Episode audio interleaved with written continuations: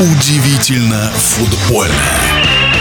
В европейских турнирах «Зенит» со скрипом вышел в следующий этап соревнований, «Локомотив» уверенно вылетел, и только «Спартак» смог в своей группе, обыграв 1-0 «Легию» на чужом поле, занять первое место, но не о «Спартаке» речь. В нашем эфире футбольный эксперт Александр Ухов.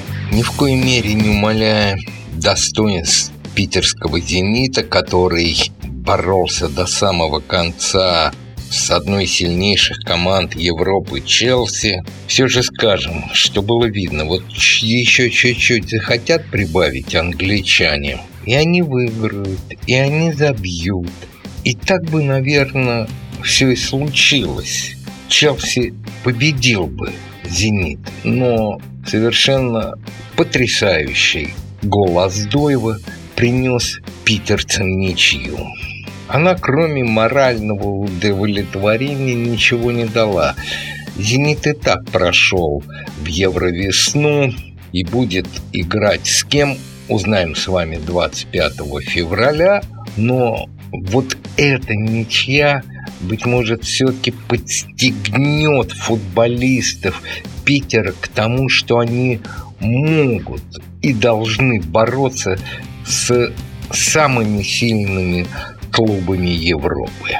Далее думаете про «Спартак» скажу? Нет, скажу про «Локомотив». Потому что, ну, знаете, это очень и очень неприятное зрелище, которое мы смотрели в Марселе. В общем-то, как говорят футболисты, в одну калитку. И даже когда Марсель играл в десятером, самый реальный момент забить был у французов. А что мы можем выделить в этом матче? А я думаю, самое главное это то, что 14 фанатов Лока были выдворены с трибун стадиона. Вот это причина, почему их удалили, вот я не знаю и не понимаю. Если их пустили, значит у них все с прививками от ковида нормально.